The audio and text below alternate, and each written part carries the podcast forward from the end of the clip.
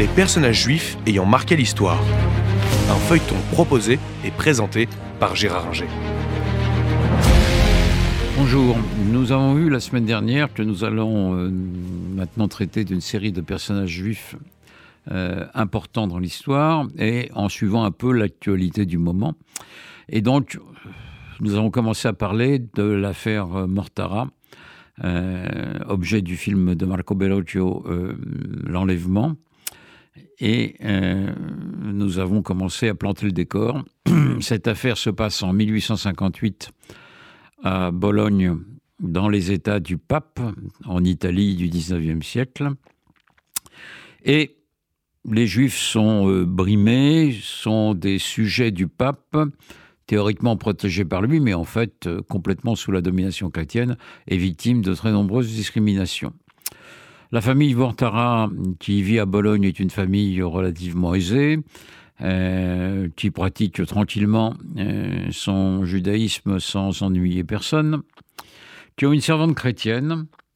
Et euh, cette servante chrétienne, euh, lorsque le petit Edgardo, euh, qui appartient à une grande fratrie, euh, il y a huit enfants dans cette famille, euh, le petit Edgardo, à un an, est tombé malade.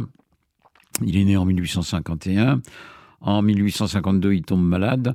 Et la servante, en secret, le l'ondoie, comme on dit, c'est-à-dire qu'elle pratique un baptême euh, pour protéger l'enfant dans la religion chrétienne, parce que s'il mourait sans être baptisé, il irait dans ce qu'on appelle les limbes, c'est-à-dire un endroit qui n'est ni le paradis, ni l'enfer, ni le purgatoire, où les âmes flottent indéfiniment parce qu'elles n'ont pas été baptisées.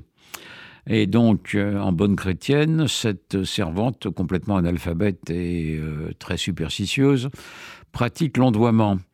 Et euh, que, on a, que tout chrétien a le droit de pratiquer sur quelqu'un qui euh, n'est pas baptisé et qui est en danger de mort. Alors théoriquement, euh, la religion chrétienne interdit de baptiser un enfant à l'insu de ses parents, sauf en danger de mort.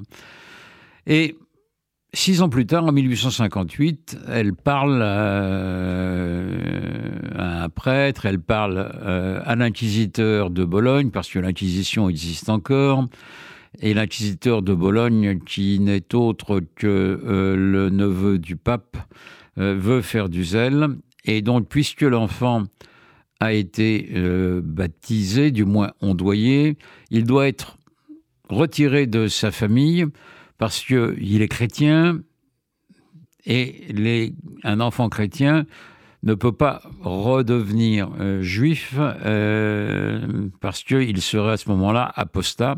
Ça serait renoncer à euh, son euh, christianisme et ça, c'est interdit par l'Église. Donc, le seul moyen, c'est de l'enlever à sa famille. Ce qui est fait euh, en mille huit cent cinquante-huit... Le film le montre bien, on vient chercher l'enfant chez lui, il a huit ans, il a sept ans, euh, et euh, c'est un véritable arrachement que les gendarmes pontificaux euh, mènent et procèdent à l'égard de la famille. Tout le monde est en larmes, tout le monde crie et pleure, implore les policiers de le laisser.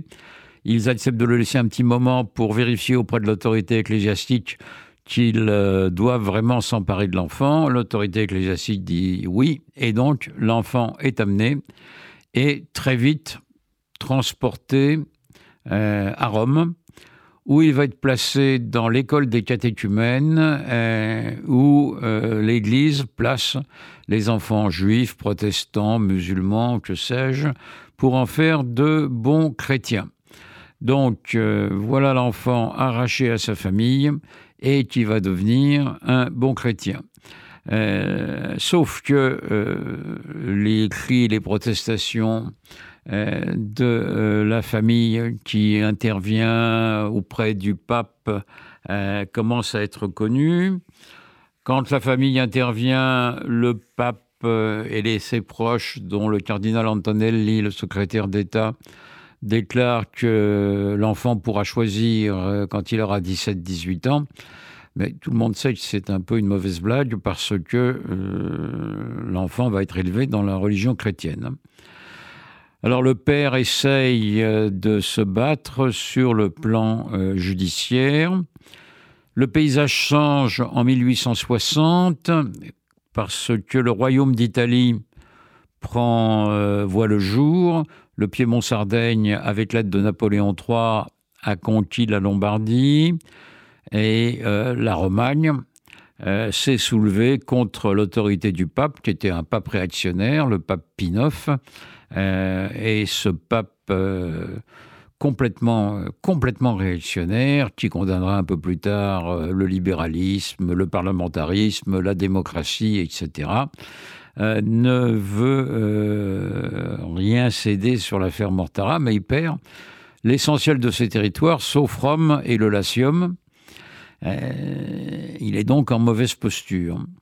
Alors la France euh, a tendance à défendre le pape parce que Napoléon trois a besoin des catholiques pour asseoir son pouvoir d'empereur, mais il est très choqué par cette affaire euh, Mortara et euh, il proteste euh, auprès euh, du pape en faisant savoir par ses ambassadeurs qu'on n'enlève pas un enfant à sa famille pour l'élever euh, dans la religion chrétienne, c'est quelque chose d'impensable. L'empereur d'Autriche, François-Joseph, fait de même. Et euh, le père Mortara, lui, a donc fait un procès aux gendarmes et policiers qui ont enlevé son fils. Mais le procès a lieu donc euh, sous le, dans le royaume d'Italie, nouvellement créé. Mais euh, les juges sont bien obligés de reconnaître que les euh, policiers et les gendarmes ont agi sur ordre et que donc euh, on ne peut rien euh, leur reprocher et ils sont acquittés. Alors est-ce que l'affaire est close ? Ben non, elle n'est pas close et elle va euh, continuer dans les années suivantes. C'était Les personnages juifs ayant marqué l'histoire, un feuilleton proposé et présenté par Gérard Unger.